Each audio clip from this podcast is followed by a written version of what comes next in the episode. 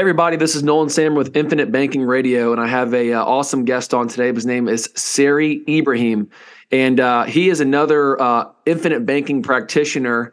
And uh, he's got a really cool story, and I wanted to bring him on, tell him more about what he does for his clients, um, how they are receiving these tax-free growth inside of their policies, and uh, everything in between. So, Sarry, thanks for coming on, man. Appreciate your time. Hey, Nolan, thank you so much for having me on. So let's go into it, man. Tell me more about where, where you're from, kind of uh, your story, how you got into uh, infinite banking, and uh, what you do with your clients. Yeah, definitely. So I'm from Chicago, Illinois, born and raised here. I got into the financial services world about seven years ago.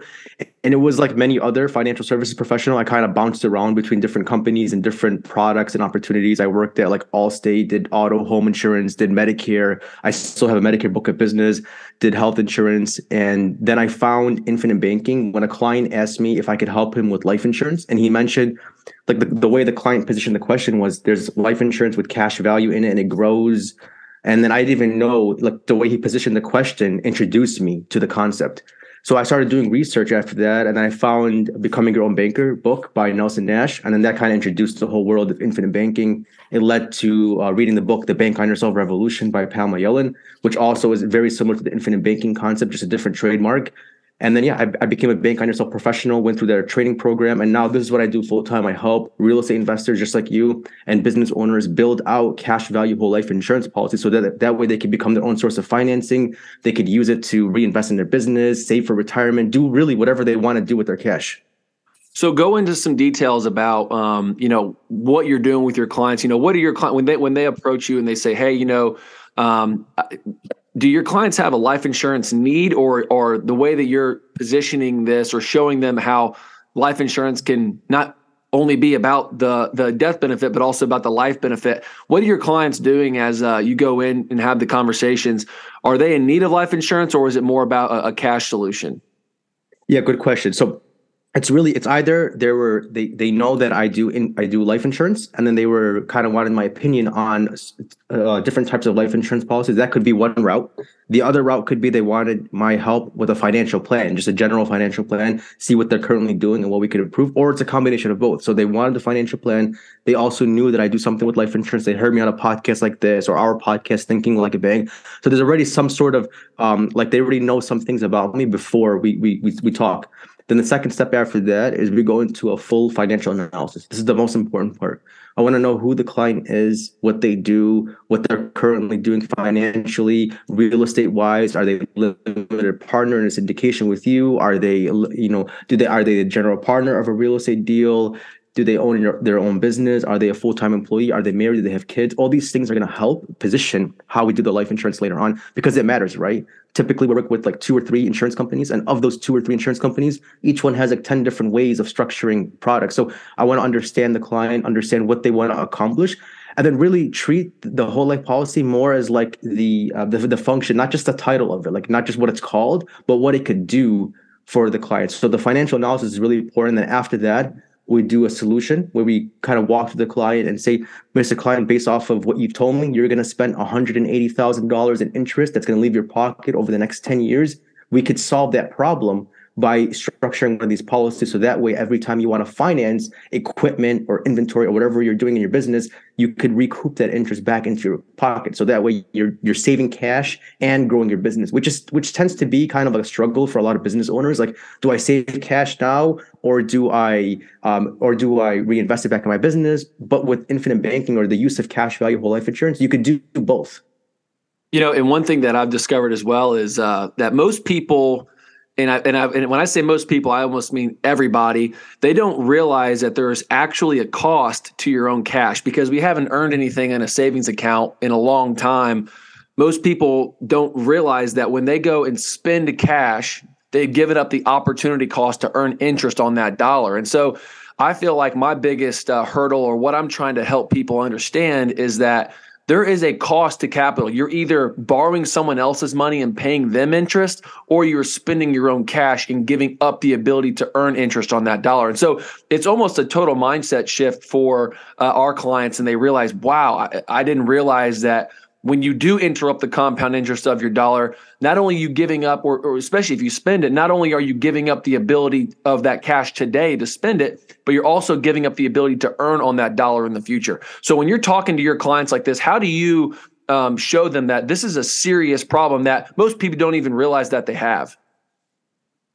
Yeah, good good observation, good question. So step number one, like you you would take for example the, the thing that you want to buy like if it's a real estate property or if it's equipment or something, let's just use even numbers, ten thousand dollars. The thing that you want to buy is ten thousand dollars. If you finance it right using a third party lender, the interest goes to the lender. Right. Step number two, a lot of people would flip and say, all right, well, I'll just do cash. Like that's kind of our natural intuition is just go to cash then if we're not going to pay interest. And then, like you said, if you go to step number two and then pay cash for something, then you lose the opportunity cost you could have earned on that cash had you kept it invested or had you kept it growing. Then it goes step number three. We become our own source of financing. So we pay the interest back to ourselves and then we capitalize a whole life policy.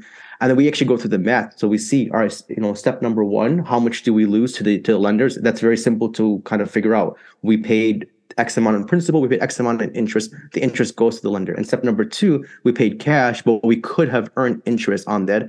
We, the way we would calculate that is based off of the amount of interest they could have earned had they kept that policy, had they kept that kept that money in their policy. And then step number three, it would show them how much they would recoup. And then the way you would calculate that or figure that out is through arbitrage. And arbitrage is, is the difference between what you spend on something and what you earn on it.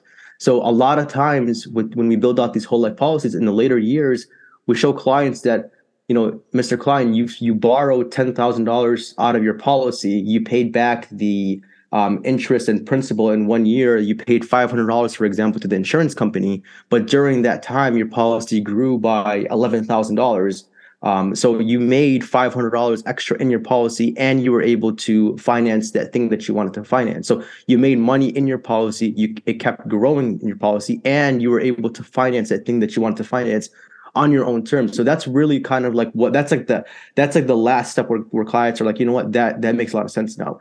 They're able to finance things and grow their cash, and the growth in their cash out outweighs or outpaces the cost of using the insurance company's money because you still have to pay interest at the insurance company, right? And this is something that people are kind of like freeze on. Like, wait a minute. So I have to put money into a whole life policy, and then anytime I want to borrow against it, I have to borrow from the insurance company and then pay them interest. Yes, that's true. But also, while that's happening, your policy keeps growing. And as it keeps growing, the interest and dividends you earn in the policy outweigh or outpace the interest you paid to borrow that money. That's what arbitrage is. It's the difference between what you spent and what you earn. And arbitrage is the reason, really, the kind of what makes this all go together is you're able to finance anything you want, houses, man, uh, uh, equipment, whatever it is, inventory, and then still recoup the cash you would otherwise lose to third-party lenders or just by using cash in general. Yeah, and arbitrage is is that's the oldest game in the book, man. It's it's earning more than the cost of capital, straight up and yeah. down. And so uh, I like showing my clients exactly like what you just mentioned. And so it's there's three ways of doing everything. You can use your own capital, you can borrow yeah. from the bank, or you can use this secret third door, the life insurance policy. Because here, here's here's the one of the things that I try and uh, get my clients to comprehend is that over time you're taught, you know, like you said, oh, we got we got to pay the insurance company uh, an interest yeah. rate. Well, most people don't think about this. They're always a customer at the bank. That's kind of the becoming yeah. a whole life insurance policy owner, you actually become an owner of the mutual life insurance company, which is a different way of thinking. I always kind of joke and I say, if you if your favorite bank, uh, Sarry, I'll just ask you where where do you bank currently? I'm just curious. Chase. Chase Bank. Okay. If you if, if Chase Bank came to you and said, "Hey, Sarry, you've been such a great customer at our bank. Uh, we would like to actually uh, offer you some equity in our bank. Would you? Would so if you said, "Oh, this is great. I've been a customer my whole life at Chase," uh, and but they just offer me some equity because I've been such a great customer. Um, would you go and get a loan at Wells Fargo or Chase in the future if you knew no, the profits? Yeah. yeah. because you knew the profits of, of what Chase earned was going to be given to you. You got a slice of that. Why yeah. would you go borrow from Wells Fargo when you can borrow from Chase? Because you're going to get a slice of that profit. So that's yeah. basically how I'm trying to show people to think is don't be a customer at the bank, be an owner of the bank. So you don't on you don't also just get sure you're paying interest like you said, but you're earning a dividend each and every year because that's profit the insurance company's earning and you get a slice of that. Perfectly said. Yeah, exactly. 100%. Yeah, you're a mutual owner. It changes the game, right? It, it, you're you're sitting you're you're not going from the customer, you're going from the banker essentially. You know, you are the banker in that situation and and really it's a very creative thing. I'm I'm really happy that Nelson Nash invented this system and this process. It really changes everything. It changes business, it changes real estate, it changes even if you're a full-time employee, it changes the way you save for your retirement.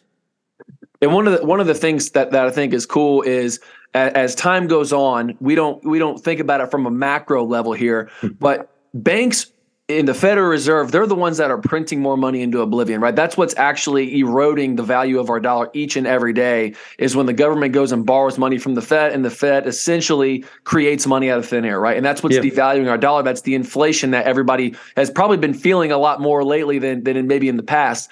But the cool thing on a macro level about whole life insurance and insurance companies in general is they actually can't go out and print more money into oblivion, right? They actually have to be good stewards of their cash and derive a profit the old fashioned way, which is again, earning more than the cost of capital. And so, from a macro standpoint, infinite banking actually is better for the economy, or becoming your own banker is better for the economy than going and borrowing money from a bank and then creating dollars out of thin air, diluting the value of our dollar in general. But that's that's for another conversation. Yeah. But um, in reality, though, so as we as we kind of get things going, Sarry, so think, tell me more, just a little bit more about you know what you guys do, the the the type of clients that you like to work with, and uh, obviously we're in the same boat. How can clients reach out to you uh, and, and, schedule a call, or what does that look like in regards to uh, your business?